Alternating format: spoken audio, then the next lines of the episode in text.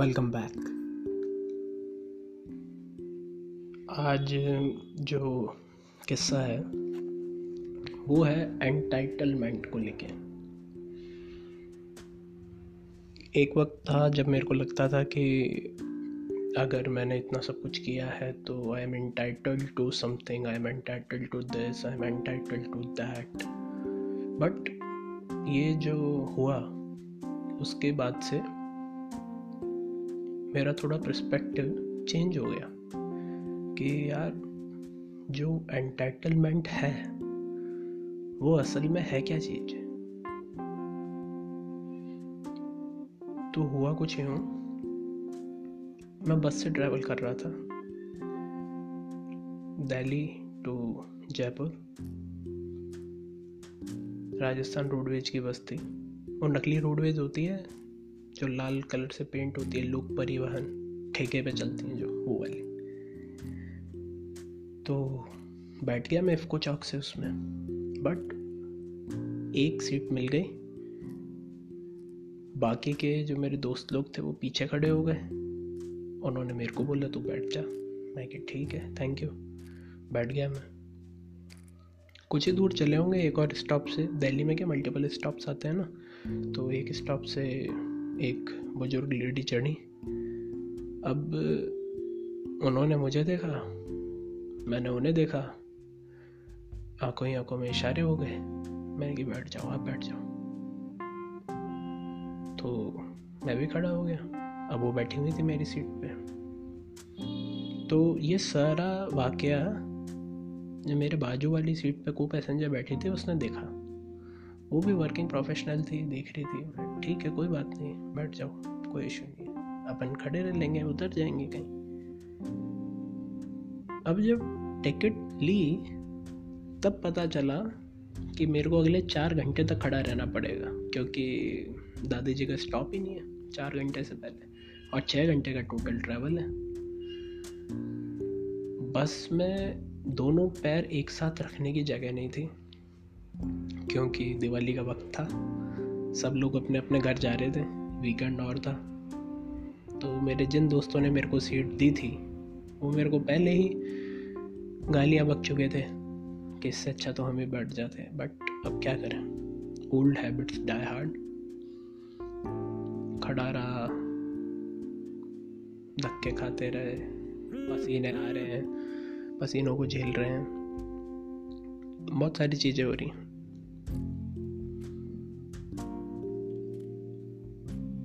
अब चार घंटे हुए जैसे तैसे करके वो सीट हुई खाली। अब क्या जब भीड़ होती है ना, बस में तो आपको पता नहीं लगता कि आपका मोशन एक पॉइंट से अगले पॉइंट तक कैसे हो गया। आप वैसे बहते हुए से चले जाते हो। खास करके जब लोग उतरना चाहते हो। कोहनी, दांत, मुक्का, घूसा, पैर कुचलना सब कुछ जायज़ है। अगर आपको बस से उतरना है तो। मतलब आप कुछ भी कर सकते हो बस से उतरने के लिए। ऐसा मेरा मानना है, क्योंकि लोग ज़्यादातर यही करते हैं। पेट में घूसा आ रहा है, कोहनी मुँह पे पड़ रही है, गला पकड़ लिया किसी का। ऐसे लोगों को खींच के दोनों तरफ़ से हाथ लिए, लोगों में फंसाए, कहीं भी फंसे वो। और खुद को ऐसे आगे धकेलते हैं जैसे गुलेल की तरह छूट के आएँगे और सीधे बाहर निकल जाएँगे। तो है इस जद्दोजहद के चक्कर में कि भाई वो उतर जाए दादी ढंग से। मैं सीट से दूर हो गया और दूसरे भैया बैठ गए वहाँ पे। अब वो बैठे तो अब मेरे तो आँख से पानी ही नहीं आया, बस ऐसे मालूम है कि यार अब तो बैठ जाने दो मेरे को। और जो को पैसेंजर थी, उसने कोई मदद नहीं की कि भाई वो सीट पे टोक लेती है, कि भाई उनकी सीट है वो आ रहे हैं वगैरह। उसको पता था कि मैंने ही सीट दी थी फिर भी। मैं कि, ठीक है कोई बात नहीं। लेकिन वो है ना कि खुदा का हाथ रहता है सर पे आपके। अगला स्टॉप आया, वो भैया उतरने को तैयार हुए। इस बार मैंने कि दया कर, दान भक्ति का कंसेप्ट ख़त्म करेंगे, पकड़ेंगे सीट को और बैठेंगे।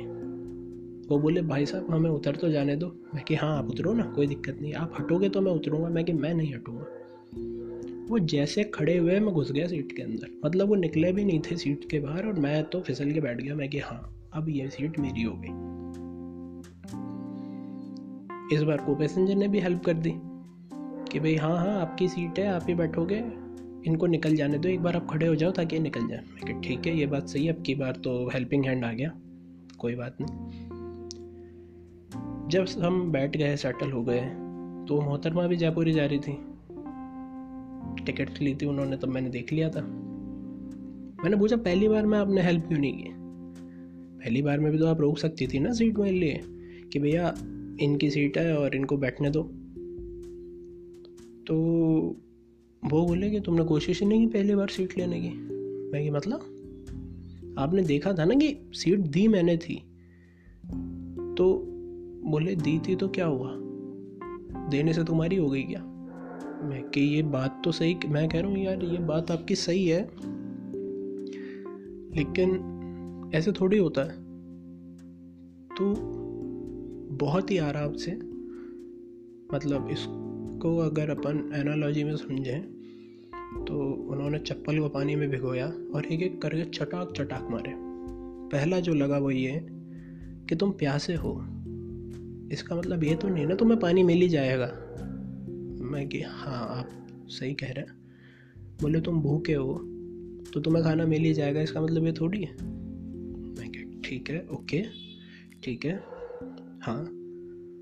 बोले, तुम्हें काम करना पड़ेगा, तुम्हें फाइट करना पड़ेगा उसके लिए, तभी तुम्हें वो चीज़ मिलेगी। अब क्या मैं थोड़ा थोड़ा मेरे समझ में तो आ रहा था कि कहना क्या चाहती हैं। लेकिन क्या इतनी देर से खड़ा रहने की वजह से मेरे खून चल नहीं रहा था दिमाग में मैं कि तो कहना क्या है आपको? मतलब क्या है इससे आपका? अब की बार क्योंकि फिर आपने मदद? वो बोली कि मैंने देखा कि तुम कोशिश कर रहे थे अब की बार सीट पे आने की। लास्ट टाइम जब मैंने देखा, तुमने ध्यान भी नहीं दिया कि तुम्हारी सीट कहाँ है, वो उठ के जा रही है, तुम बस भीड़ के साथ साथ फिसलते रहे। तब मैंने रियलाइज़ किया कि ओके ठीक है। फिर वो बोलेंगे, जब मैंने देखा कि तुम हाथ पैर मार रहे हो तो the least I could do for help is saying it out loud कि ये सीट इसकी है, यही बैठेगा यहाँ पे।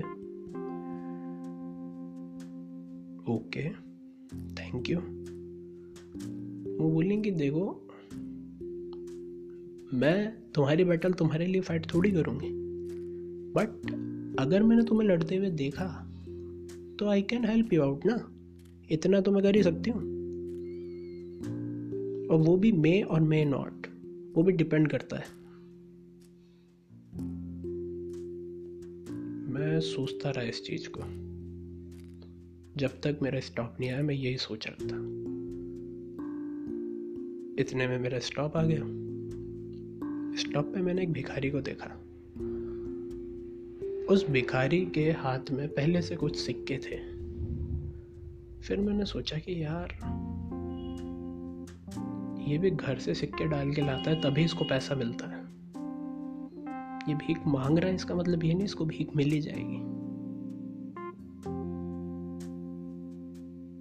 तो इस वाक्य ने मेरा जो सोचने का नज़रिया था कि ज़रूरी नहीं आपको चाहो वो आपको मिले, आपको थोड़ा काम करना पड़ेगा।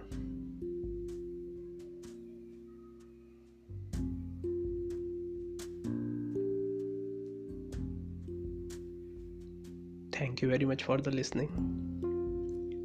You are listening to trial and error by mohak chaturvedi